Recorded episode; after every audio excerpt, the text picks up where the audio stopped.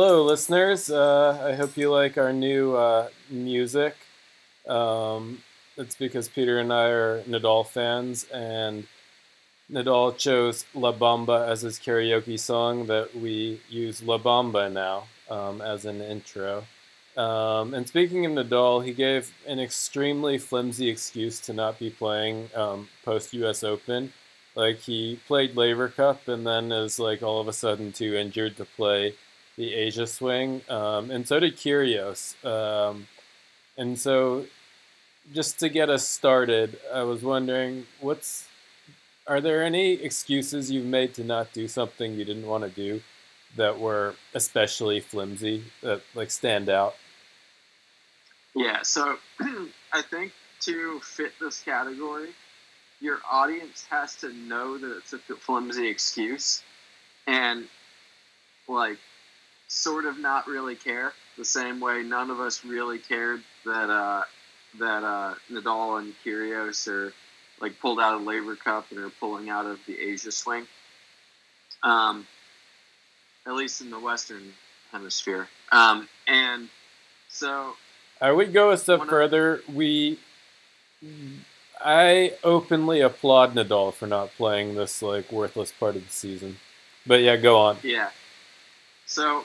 mine is actually a recurring one, and it's basically whenever, uh, not whenever, but often when my girlfriend, um, like, has a, uh, suggests a, like a, like a vampire movie or a, just a really, really cheesy chick flick to watch, um, and I'm, I just don't have it in me, I'll just...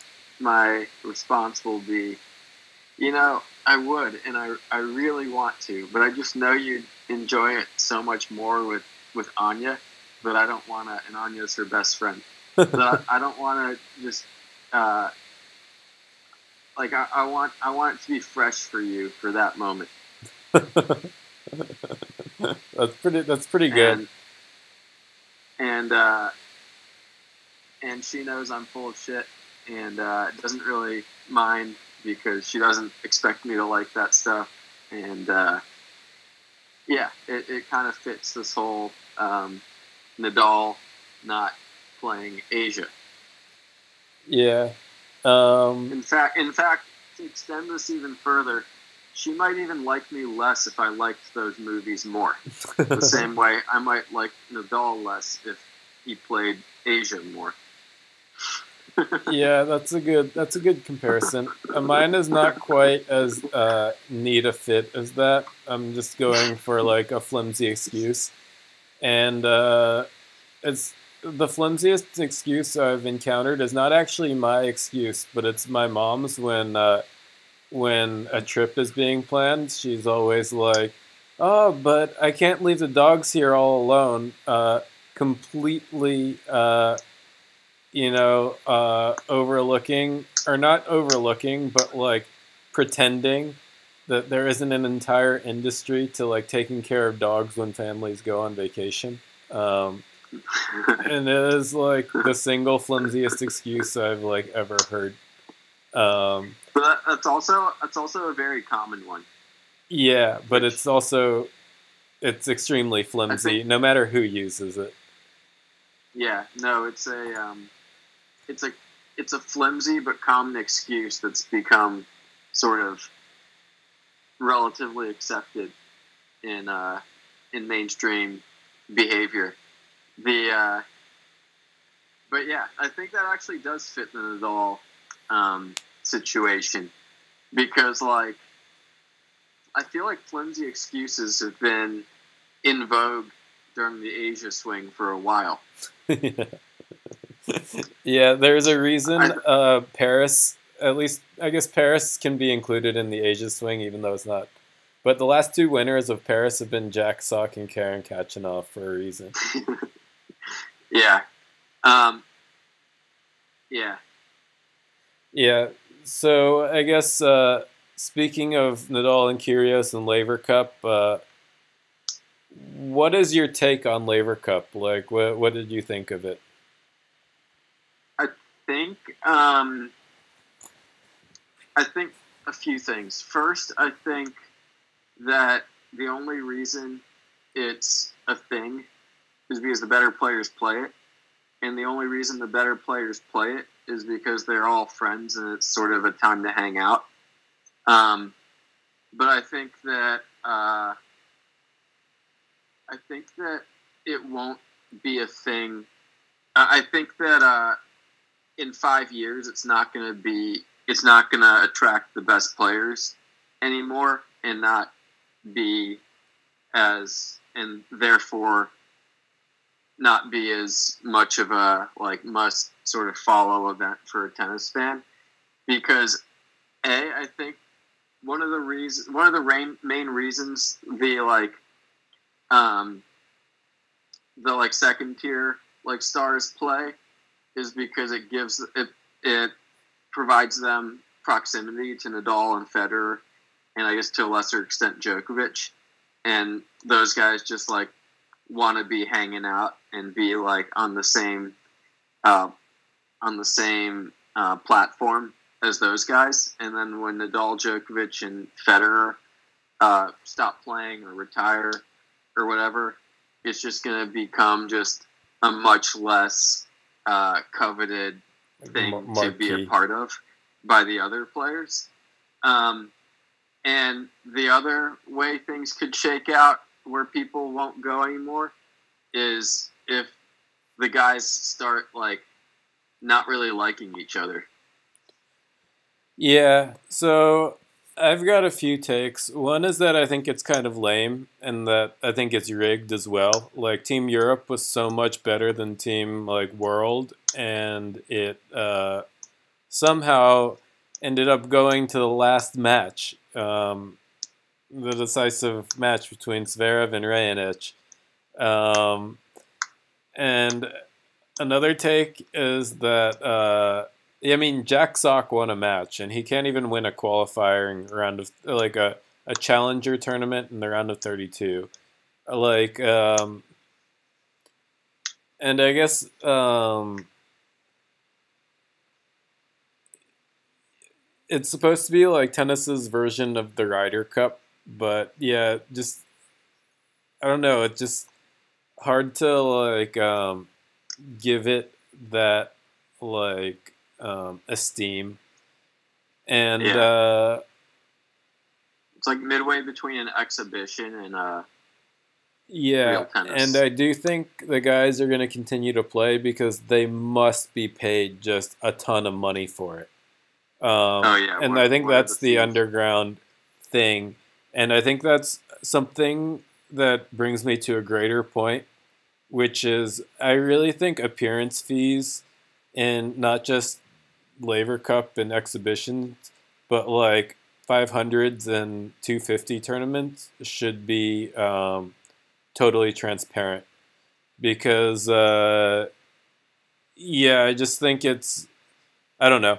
The thing that was cool about Laver Cup was just getting to hear, like, Federer coaching, like, Fognini, or, like, Nadal coaching um, Zverev or something.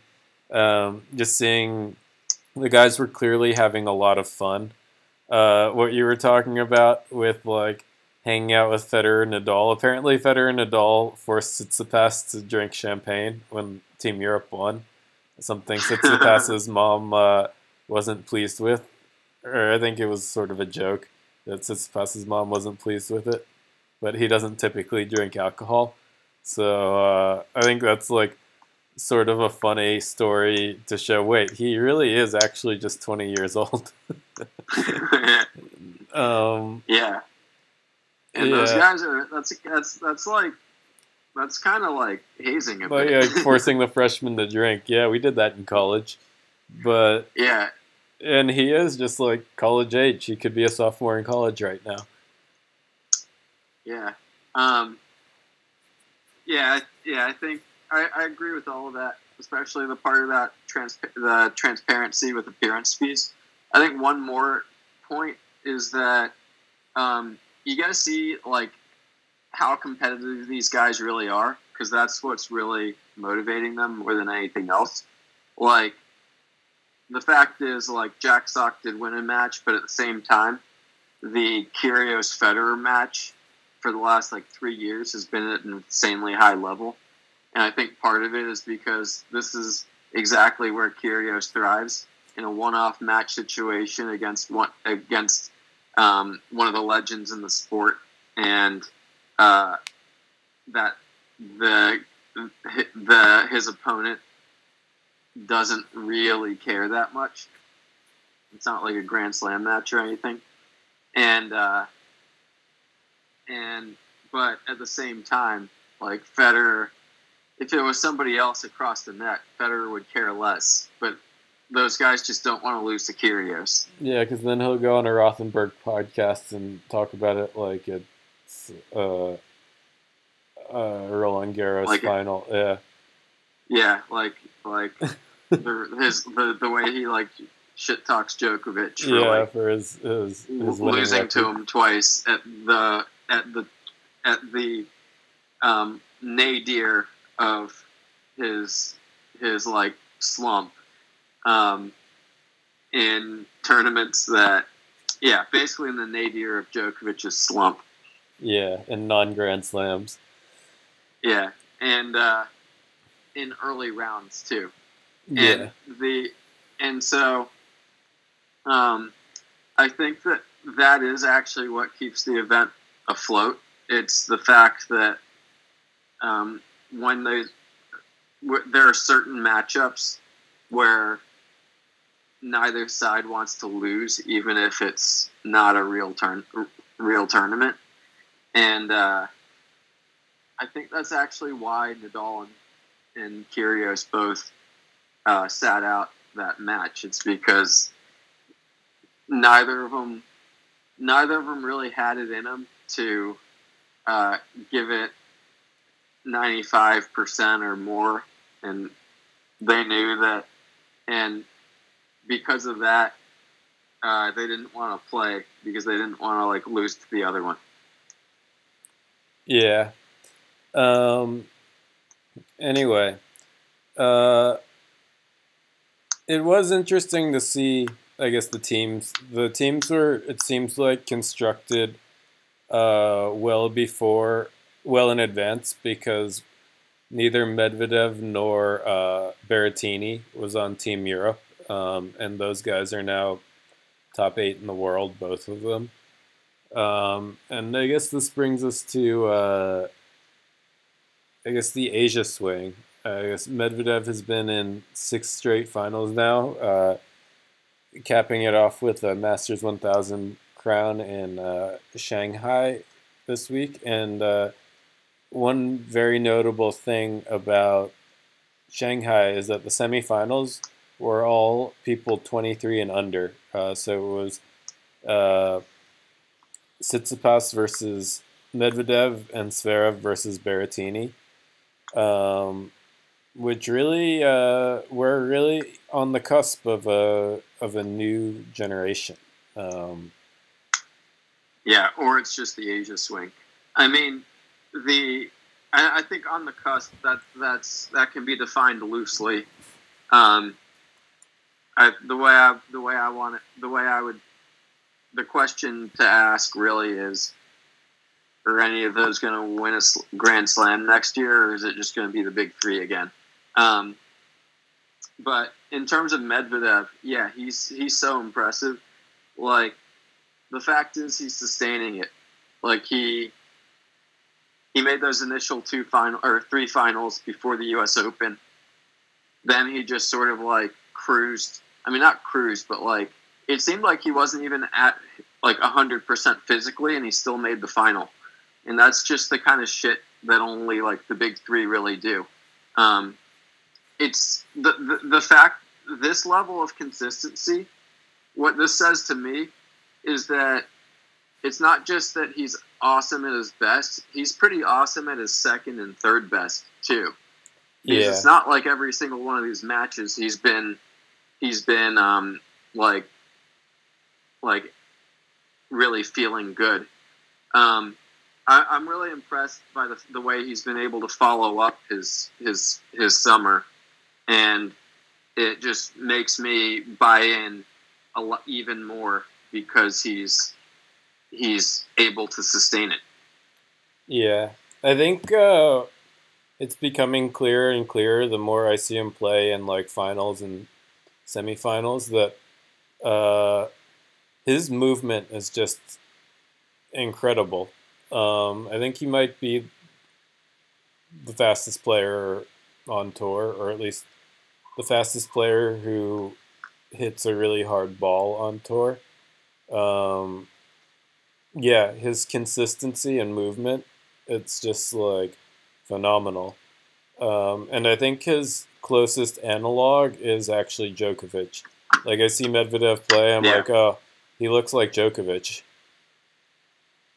And when yeah, you see I them playing right. against each other, it's like, wow, it's sort of like Nadal playing Verdasco. Yeah. It's, um, this is kind of, it's like there was, it's like a star was born all of a sudden. Like, he was plodding around in the mid-teens, and then he just shot up. And part of me wonders what clicked. Like, I don't even think he knows what clicked. I think he just, like, kept playing, and, you know, he just started seeing seeing thing, seeing it better. Um, like, I wonder what it was that sort of gelled so that he could he could really um, break through. Yeah. Um Another analog I have for him is, like, he's sort of like the male Venus Williams, um, because he's just so lanky, um, but he has everything in his game, um, with, like, movement, serve, volley. Um, he never looks yeah. like he's, like, exerting too much effort. Um, um, yeah. But I think... Yeah, I, th- I think you're right. I don't know. I like Djokovic a little more, but I think there is some sort of fusion because of his length. Um, the reason I like Djokovic more is because Venus is, like, almost a pure power player, whereas Medvedev is not um, yeah, Medvedev, to the same degree. Medvedev likes twenty-shot exchanges. Yeah. Um, Yeah, I think one thing he worked on was his, he, he talks about his mental game. He's, like, always been a good athlete, but he's really focused on the mental side of the sport this year. And that actually is what separates the big three from other very talented guys, just, like, the mental side, the internal computer. Um, yeah, I think there is some of that, but I think... Um, I don't think it's like maturity or composure or anything. I also I think there's just this like next level of pattern recognition that makes you see things better.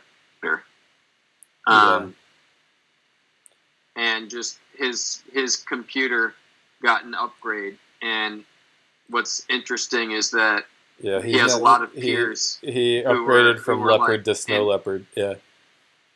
And he yeah and.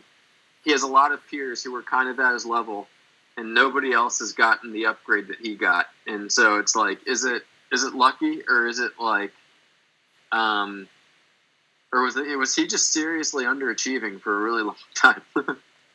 Yeah, I mean, it's also like okay, so works. we we pay attention to these guys when they're like nineteen or twenty, but both Medvedev and Berrettini, like nobody knew who Berrettini was except for the real tennis geeks at the beginning of the season. Both of them are twenty-three, um, so they weren't getting the same attention that like Chorich and like Zverev were getting, but like they had their big leaps a little bit later. Um, I think one lesson from that is like, uh, like, like twenty-three is still young, um, and yeah. you can still like growth happens like. You never know when when the big uh, the big shoot up and level will happen. Um, I yeah, guess like twenty five is like, tw- but like Stan had his at like thirty, you know, and yeah, so but Stan I think what we're what we're really seeking is an actual heir to the current big three. So somebody who has like the potential to win fifteen Grand Slams, and if you haven't won one by the time you're twenty-three, it's it's significantly harder to stack up historically. Yeah, that's true. Um, but yeah. A point on Zverev. So Zverev is having a bad year. He had really shitty results in in the Grand Slams. He's still seventh in the race. Yeah. Like, yeah, he's having um, his worst possible like, year, and he's number seven in the world. Yeah, and so, like, he's still, like, a... He's. St- I mean, it, I think Medvedev is playing better right now than Zverev ever has. Uh, I mean, Medvedev has won two Masters one thousands in a row, almost three. Um, if Nadal didn't exist, Medvedev would own the tennis world right now. The, but uh, I mean, he's he's still like right there. Yeah, Zverev just. I'm looking for him to rebound next year. The he, thing is, like, he's destined to be Berdych. He needs to. Uh, I'm not gonna pick him in a major to get past like the round of thirty-two until he reaches like a semifinal. Um, yeah, his five set um, tournament record is uh, at this point. Um, he needs to. to show that he can do it before you pick him. Um, yeah, yeah, I'm not betting on him. yeah. yeah. I think he may he may have a I don't know. He's he's a wild card for next year cuz didn't he have weird off-court stuff going on this year too? Yeah, he like had, he had a lot of things going on off-court. He fired He'll he'll be twenty-four. He's still so immature though. No, no, Zverev it's, will be twenty-two. He's only twenty-one now? Yeah. No. Next year? Yeah, he'll be twenty-two next year. He's twenty-one now. Really? Yeah. Medvedev yeah, so, will be twenty-four. Oh, yeah, yeah, that's right. Okay. Um, yeah, I mean, he's he's got time. Um, no, he'll be twenty-three next year. He's twenty-two and a half now. Oh, okay. Wow. Um, it's like one of the things we're we're seeing is like maturity is winning out. Um, so Zverev and Kyrgios were the Kyrgios is arguably the most talented. He's probably the most talented to come along outside the big three, maybe ever. Um, but his his maturity is so poor that he just like can't keep it together. I think Zverev, I think Kyrgios has kind of been his buffer because Zverev is really immature, and um, I think that's holding him back too. Uh, I think maturity is different from like, do you have outbursts? Do you? And I think like even though Medvedev isn't perfect, he's he's also like very like thoughtful, and uh, you listen to him talk, and you just think like, all right, this guy like. is smart, um, yeah, and just it just has like a, a a sort of degree of perspective and a degree of maturity that the other two don't. Yeah, um, I think Tsitsipas is actually really mature, even though he's kind of a kid. He's like doing the little things right. Like I think one of the reasons it's kind of shitty Nadal and Federer made him like drink the champagne is because like. What like abstaining from drinking is a is like a legitimate personal choice, especially for a, a professional athlete. Um, I think uh, I think Shapovalov is, is not very mature. Um, he's, I mean, you see it with his errors, you see it with like his body language on court, and he's he's one of the ones who's been stagnating. Yeah. Um, yeah, I agree with that. I think, yeah, all of these guys are talented, but it's the guy who puts it together mentally that's going to uh, it's going to take that extra leap, and I think that's what we're seeing from Medvedev. And I think Berrettini as well. I think he's a very mature uh, personality. He says all the right things, and um, really seems like a a guy everyone likes in the locker room. Yeah. And I think part of it is like, there's a certain amount of, are you playing for the crowd? Or are you trying to be cool? Or are you saying what you actually think? And uh, I feel like Medvedev is like actually saying, he's like actually speaking his mind. Yeah. Not just like being authentic, speaking his mind, but like trying really just to like make, um, make a splash. Yeah. And if you like sort of go back to other, I guess, older players who have a lot of talent but never really had their moment. Like Malfese is one of those that I don't think he ever like was fully there mentally, like to just like go for go for the biggest titles.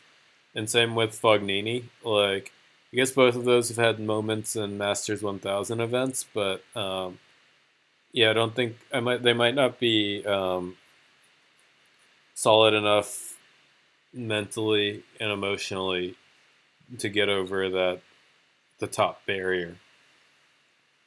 Yeah. Um, but so I, I promised a Zverev take. Um, I, uh,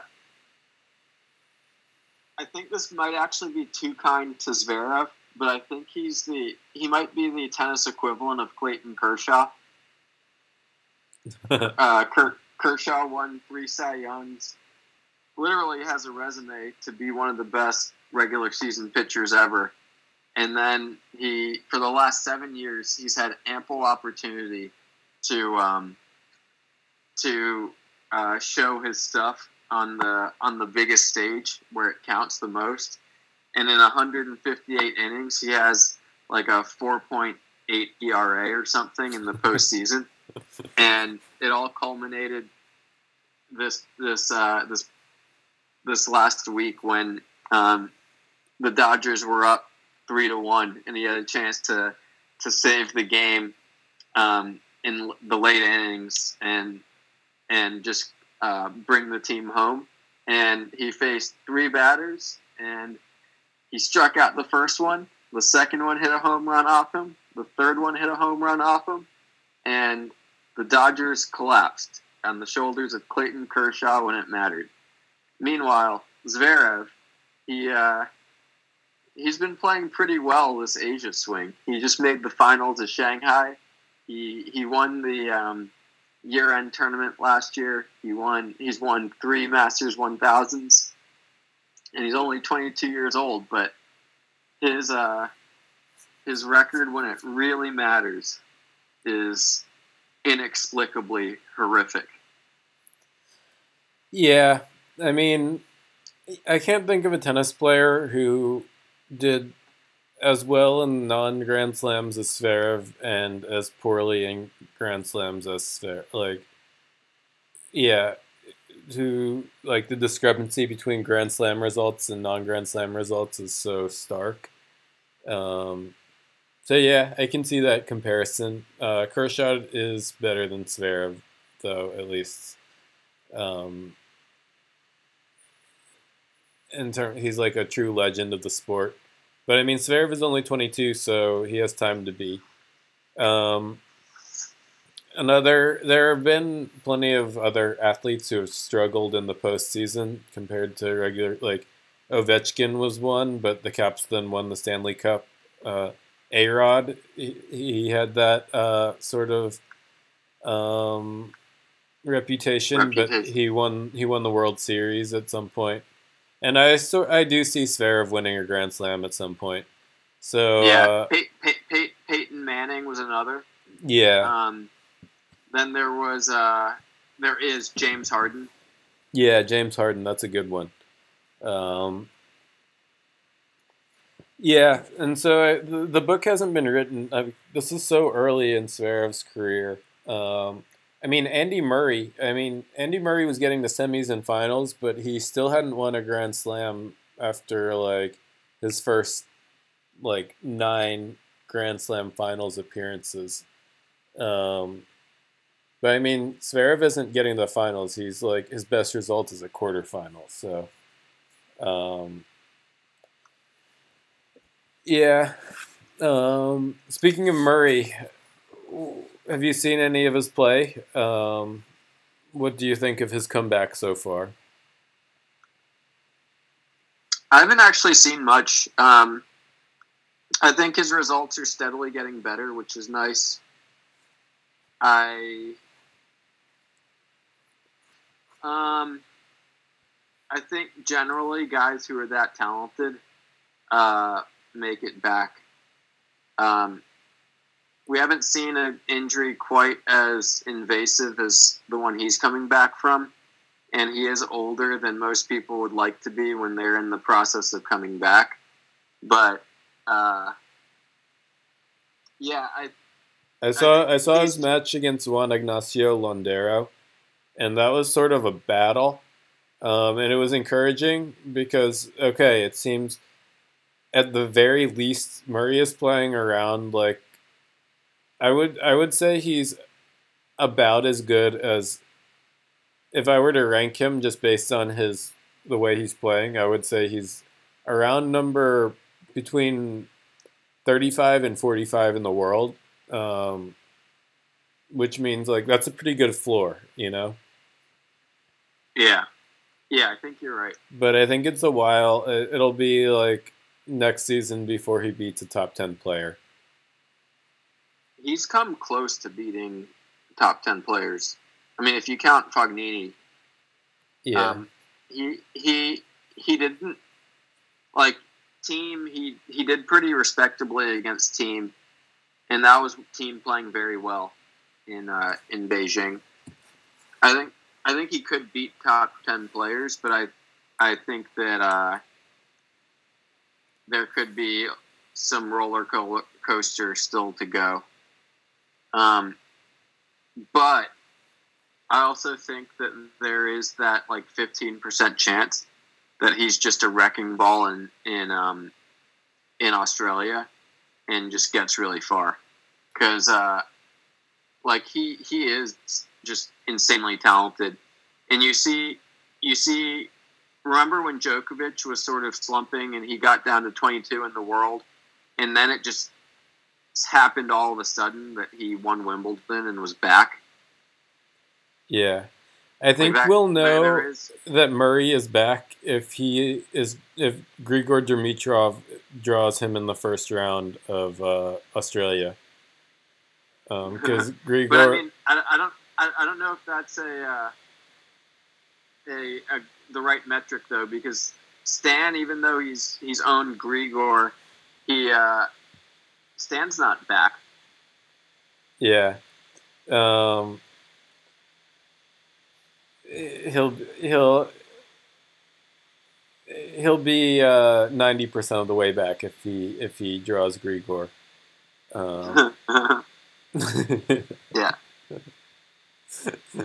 yeah um yeah but that isn't that the ultimate like flo- dangerous floater if he's not top thirty-two by I mean he won't be top thirty-two by Australia, so that is just like the that's I think the most dangerous floater before this has been uh Del Potro when he was coming back from injury the last time. yeah like yeah. Del Potro was playing like top eight level and just, you know, drawing Djokovic in the first round. It's all about just how good Murray is, though, right? It's like, I mean, even last year he was a really dangerous foot. Like, he took an in-form Bautista Agut to five really tough sets. But, um, yeah, if he, like, turns a corner at all, I, I mean, I'm not sure if if he'll be the dangerous floater in Australia, but there will come a time where he is the dangerous floater, and that will suck. Yeah. Um, yeah. Though, I mean, Nadal has always done well against Murray, even when Murray was at his best. Like, Nadal, like Murray was number one in the world a year when Nadal was injured. Um, yeah, that's, that's and true. And so I'm not too worried about Rafa running into Murray. But, you know, I wouldn't mind if Djokovic drew Murray in the second round of, of Australia or or Federer or someone like that. Um, yeah. So looking forward to the end of the season, uh, what do you have your eye on? Um, let's see. Looking forward to the end of the season. I think uh, what's interesting is that Medvedev is ahead of Federer in the rankings now. And so can he can he end the season three in the world? Um, I think the, the race for number one in the world is actually going to be tight because Nadal has a thirteen hundred point lead and Djokovic has a Masters one thousand and a and the year-end tournament to work with. And so it, it'll a lot will depend on like how how much Djokovic really wants it and what Nadal decides to play and not play. But I think that's gonna that's a that's a storyline that could that could continue. Another is just like will just uh, will will there be a rando who ends up winning Paris again? Like who who gets lucky? Yeah. What do you think? Who who gets cursed? Because Khachanov has had like a a down year, and then Sock. We all know what Sock did after he won Paris. Um, yeah. Yeah. So I think yeah, if Nadal. It'll be a testament to how high these appearance fees are if Nadal plays uh, Bercy and uh, the year end. Um, yeah, because there's really no reason for him to play these. I think he actually does want to play the year end. There is a reason for him to do that one because he's never won it. Um, and so it's just another shot at it. Um, but for all intents and purposes, like he he's at nineteen Grand Slams and everyone in the Nadal camp, the soul, the the focus, the the absolute focus is getting to number twenty and then to number twenty-one. And I think he wants a second Aussie Open. Um, that's sort of, if he can get a second Aussie Open, then he'll have done like a double career Grand Slam, which nobody else has done. He wants that, and he wants to solidify Roland Garros again. Um, and if he does those two things, Nadal fans will uh, will go to bed happy for the rest of their lives. Exactly. Yeah. Um. But I don't know if it'll be like, like, yeah, that would be amazing. But he would still have some work to do fending off the others. I think he does realize how, like, the value of a of keeping the number one ranking, uh, or just ha- obtaining it and remaining there, because uh. Wimbledon this year, he was number two in the world, but was dropped down to number three in the seedings, um, and that that was sort of a difference maker. Um, and I think he doesn't want that to happen again. Yeah. But he has been to the semifinals the last two years in Wimbledon, and so I think he'll be able to maintain his ranking for the Wimbledon seedings. But I think I honestly, actually, I don't even think that crosses his mind. Like, if he's number one or two in the world, that's that's good enough because it means he won't play Djokovic until the finals. Yeah. Um, in Australia and Roland Garros and other tournaments. But yeah, I guess what what else to look forward to? Um, Honestly, I really don't care about this next-gen A T P finals. I guess I'm wondering if Felix plays it. Um, Tsitsipas won't play it. Um, and then there are guys like Tiafoe who are making the cut. Um, but I, yeah, I just don't care about that anymore. Um, and then... Hmm. It'd be interesting to see if, like, any of the French, le- like, uh, veterans do well in the Paris tournament, like Tsonga or Malfese or Simone or those guys. Um, but yeah, I think uh, I think we've just about covered it. Um, so fans, uh, if, uh, thanks for listening. Uh, we enjoyed it, and we hope you did.